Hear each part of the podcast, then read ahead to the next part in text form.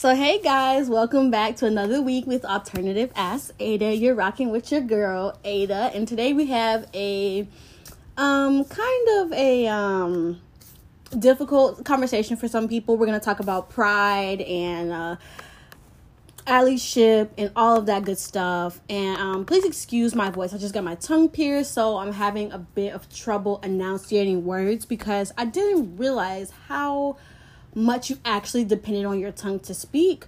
But um, yeah, so we're gonna talk about um pride because it is pride month and i am an ally and a part of the community so um you know, we're to talk about all that stuff, and I'm to give you a brief history of pride and how mm, it is it has become important to other movements per se and how you can help and different sexualities and all that type of stuff. So um, we're gonna take a quick break and then we're gonna jump right back into it.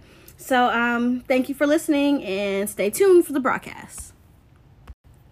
So, guys, we're back and we're gonna talk about um, the history of pride first. As you know, I kind of write down all my stuff that I want to talk about, um, and that way everything's not organized. Everything is organized and not random. So, um, as most people know, if you attend the college campus or if you've been any around anybody or been on Twitter, that Pride has a pretty infamous start.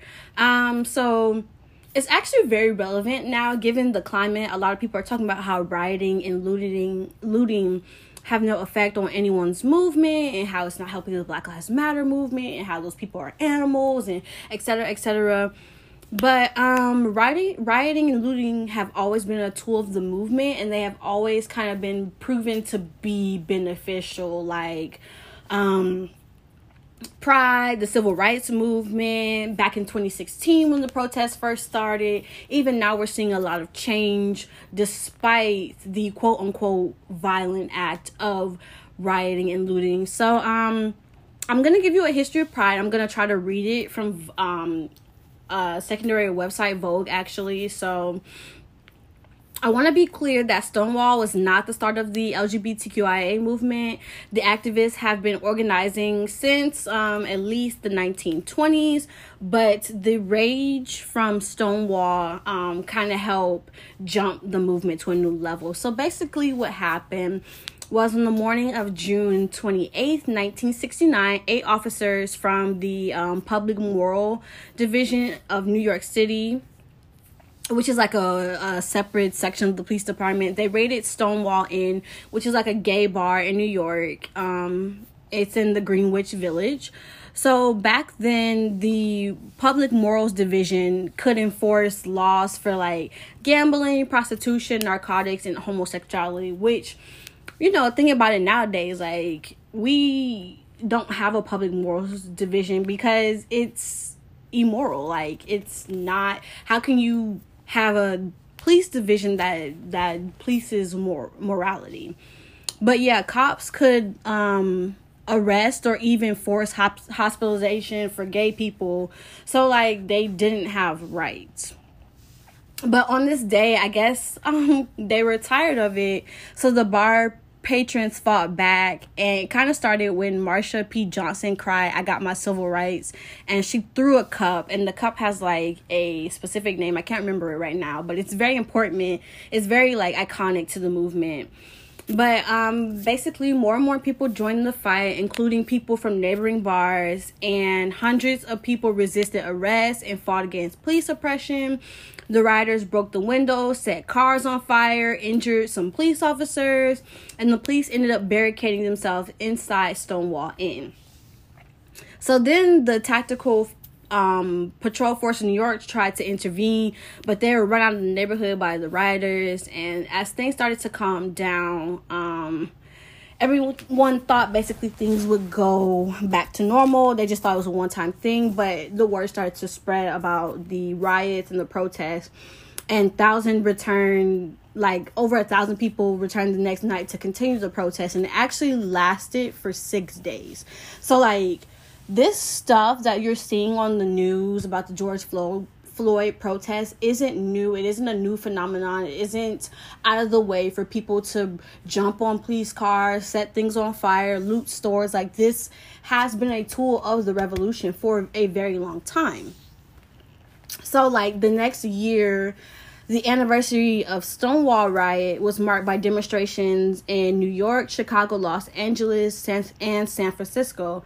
Um, at first, the New York City Day celebration was called Christopher Street Liberation Day in Los Angeles and San Francisco.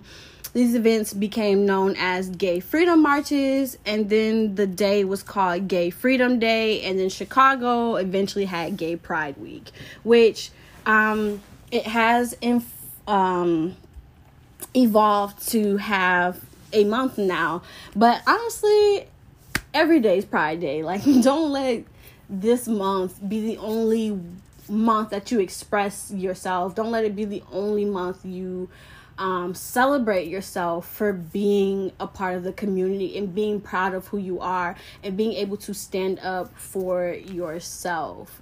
Um, so, a lot of people ask how many flags there are and how many sexualities there are. Um, so as of I done my research, and as of 2018, there are 28 sexuality slash romantic orientation. A lot of people ask, um, are there any sexualities slash orientations not recognized by um, the community? And typically, we do not recognize sapiosexuality and pedophilia as part of the community because um, basically pedophilia is a no no, and sapiosexuals are people who identify as being sexually attracted to intelligence, which is not really a gender identity or a sexual identity that you can be attracted to. It's more of just like a preference. Um, I we typically don't recognize those two as part of the community. Um, I do identify as gray romantic. Um, just kind of um, in that range. I'm not really sure. I'm kind of in the middle between demisexuality and gray sexuality, but that's just me. Um, so another question we kind of get asked a lot is what is the difference between um, sexuality and romantic orientation. A lot of people don't know there's a difference between sexuality and romantic orientation. Sexuality has to do with more of a sexual, like, um, for instance, you could be homosexual, which means you have the desire to have sex with a man, or you could be bisexual, which means you could have the um, preference or the the desire to have sex with both a man or a woman. But romantic orientation is kind of like the best way to describe it is who you would date. So, um, you can be bi romantic but heterosexual. So you could want to date a man or a woman or but only want to have sex with someone of your opposite gender and that's fine because sexuality is a spectrum. The same with romantic orientation it's all spectrum. You could i know stories of people who thought they were bi and it turns out they experimented and they weren't bi and i think we should make experimenting a part of you know being normal and growing up so much so many times we taboo or make things taboo when they don't have to be. It's normal to be I don't want to say confused, but it's normal to be a little lost of what you like. How can you know you never liked something if you never tried it? If you never had spaghetti, how can you know that you don't like spaghetti? Because you've seen spaghetti. Some people are just confident that they don't like spaghetti, and that's fine. But some people are not as confident and they want to try it, but it's become a taboo in their community and they'll be frowned upon. But I think it should be normalized because everybody has periods of that um, part of themselves where they feel lost and they don't know their identity and they're not sure of themselves. It's okay to feel as though you don't know yourself and want to try something new and i think that needs to be normalized especially in the black community. I can't speak for other communities because i am only a black woman so i can't speak for what it's like to be a male or a white male. But i do know in the black community that being gay is completely taboo and if you're gay you're not a real man and you're a sissy and someone should straighten you out and i don't think that's right um, so, you know, a lot of people ask, I have this fight with everybody all the time is there a gay agenda? Is there, why do we, should we show children gay movies? Should we show children, um, TV shows with two or more parents of the same gender? I don't think that is a problem because we normalize heterosexual and heteroromantic relationships and children see that all the time. And even when they come out the womb you'll say to a like a male baby oh he's such a he's such a lady killer. He's gonna be such a ladies man when he grows up. He's gonna be just you know he's gonna pull all the girls. We say that and people don't realize that that reinforces a heterosexual stereotype. Um, you know, and I think that's a problem because we constantly reinforce these heterosexual stereotypes and these gender normatives when everything I don't want to say everything, but a lot of stuff should be normalized. Like it should be like it's okay to introduce your children to people who have parents of the same gender on TV because in real life people have two dads or two moms or two agender parents. Like that's okay. It's okay to show children that there are differences among them. I just feel like in the black community we view that as taboo when 20 30 years ago it was us it was other people saying like are having black characters on TV were they is it some type of black agenda? And why do we need black people on TV and even now we're still fighting that fight because we realize representation matters. And if you can realize that among race why can't you realize it among sexuality and gender? And that bothers me because we recognize it but we don't we recognize it when it comes to us and our skin tone. We want to see more black barbies on the show. We want to see more black owned businesses. We want to support these things but we don't want to support it when it comes to sexuality. And i really want to know why is that? Why do people care so much about the way other people feel you know? And people need to realize that um you know it's it should be normalized. So i have a couple of statistics. Give me a second to pull them up. And i want to share them because a lot of people don't realize that not having representation affects you so there's the effects of mental health in the LGBT community. Up to 7% of Americans express a mood disorder each year. Suicide is the second leading cause of death in the LGBTQIA community between individuals of the age 10 and 20 10 through 24. And LGBT LGBTQIA people are more likely, three times more likely to experience a mental health condition, and youths with the high rejecting families are 8.4 more likely to act on self harming behaviors, including but not limited to suicide, and up to 30% of LGBT individuals abuse substances as compared to 9% of the general population.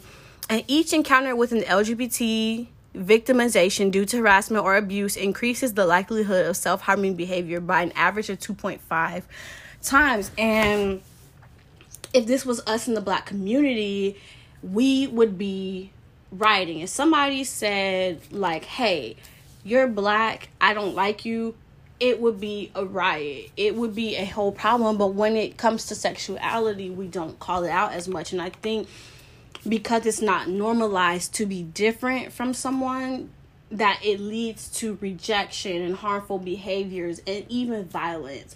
I saw a statistic today when I was on Twitter that um, women in um, relationships with other women are more likely to experience um, domestic violence, but less likely to get help because the fear of coming out or having to express that, hey, I'm in a relationship with someone that's the same gender or the same sex as me, um, they kind of they don't want that fear of being rejected so they keep quiet.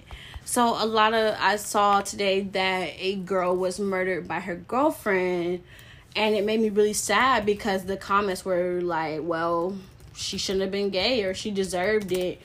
And I felt like that wasn't right. Like why do we treat people of this um this caliber, this group of people, this type of way. So I just feel like to answer the question, very long winded speech. No, there is not a gay agenda. No, there's not some type of movement to force straight people to um, have to view gay people. It's the simple representation that we all desire. The same way we desire to see black Barbies on the shelf. People want to see gay Barbies on the shelf. People want to see gay owned businesses or LGBTQIA owned businesses. Like, where can I support? Where can I invest? How can I be an ally? And, um, I basically like uh, ally. Sorry, I basically like say go to Pride, be open to people's gender identities and sexual identities. Don't judge. Just be open minded. Um, kind of things like that. I know a lot of people, like I'm speaking, people have asked me, have I ever been to Pride? Um, I've been to Pride twice. I went to Pride when I was in South Korea, and the experience there, it was a wonderful experience. I loved it. I had a lot of fun, but I was also very disappointed because, um, for one thing, I wasn't supposed to go because KSU alerted us that morning on our app, like, hey, um, don't go to such and such street. It was by the, um, American what do you call it? Um consulate. By the American consulate, they told us like, "Hey, you guys can't go to the consulate today. There's supposed to be a very big protest and um there's predicted to be violence and a fight." So I wasn't supposed to go and it wasn't anything abnormal to me because there's a protest every day in Korea. The police buses were always outside, so it wasn't anything new to me. I'm just like, okay. But my friend had invited me to go to Pride with her, and I was very honored. So we went to Pride, and um, the streets, some of the streets were blocked off. You could only enter one way, you could only exit one way. The police had barricaded certain exits, the police had walked with the protesters. Um, they did their best to kind of shield us from the angry protesters because people i mean korea is very intolerant of um, same-sex or in, um, intersexual couples and marriage. I had friends from mexico who were there too. It was a lot of international students. And they said mexico is not very accepting of different sexualities as well. So um, they were very happy to be outside, but we had counter protesting um, people trying to tell us we need to come back to God, you need to do XYZ, you need to repent, God doesn't love you, your parents don't love you. And it was very sad because these are just everyday normal people. Like, what makes them so I guess demonic or demonized um, um, in the eyes of quote unquote regular or heterosexual people. And also, I went to Pride last year in Atlanta, and it was such a wonderful celebration. I kind of was very sad because KSU didn't have a um, Pride banner this year, but GSU did. So I was like, oh my god, KSU didn't show out. I think I was out there for like five, six hours. Like I thought it was gonna be it was supposed to be from like what, twelve to five. I think we didn't leave till seven. We were at Pride for a very long time, but it was fun. I got a bunch of free stuff. Like I got my beads, I got my Pride fans, I got like condoms, and I learned a lot. Like there's free clinic testing for HIV because you guys know the HIV epidemic didn't end. Um, a lot of people think it just ended, but really everyone just kind of died. So, no, that epidemic isn't over, but there is a lot of um, different medications and technologies that can help you today rather than back then when the epidemic first started. So I learned a lot, and I do recommend everyone go to a Pride, whether you support the community or not. I do feel like I am Christian. I do feel like it is my duty as a Christian to love everyone and treat everyone with respect because who am I? I always live by the fact that, or I always tell myself, who am I to condemn someone to hell when I sin as well? I'm not perfect in my Christianity and I don't feel like I have the right to judge anyone or condemn them. I don't know. Well, I know um how do I put this? I don't know what's pleasing in the eyes of God and I don't know what's not pleasing. Like, yes, we have the things like don't murder, don't overindulge in drinks, but the I've realized a lot of the stuff I was taught in the church is not in the Bible and I think we all need to take the opportunity to read the Bible for ourselves and decide what we feel like is the word of God and the testament and the true testament to God and I think that's very important to do but you know you can only really do so much. I feel like I'm straying. I'm kind of all over the place in today's podcast, but um, the next one will be a little bit better. We'll talk about some other stuff. As you guys know, um, recommend the topics to me as you have before, and I want to thank you for kind of listening and tuning in for today's broadcasting. Sorry, it was kind of short. I only did 20 minutes. Last week, I had a lot more to talk about, but I just kind of wanted this to be a short educational thing, and I wanted to celebrate Pride by helping people know the history and um, factuals behind the movement. And I can't talk much because my tongue is still swollen. I, I don't know if you guys heard me swallowing or smacking my lips every 10 minutes. But it's kind of really hard to talk with the tongue ringing. So, but I didn't want you guys to think I have forgotten about doing podcasting. I'm very happy to do this podcast. I'm very happy to talk about things. And I know I saw on Instagram you guys had recommended me a lot of different topics. So I want to get into all of that stuff. But I want to thank you for listening to this week's podcast. And sorry it was so short. And I hope to see you guys back next week. Um, it'll also probably be late as well. I try to do them every Friday, but I've been doing interviews back to back, and my friend's birthday is this week. I want to give her a shout out. Happy birthday, Kendra Lowe, the best and prettiest and baddest, aka there is. Happy birthday! I love you lots, and um, thank you guys for tuning in. See y'all next week.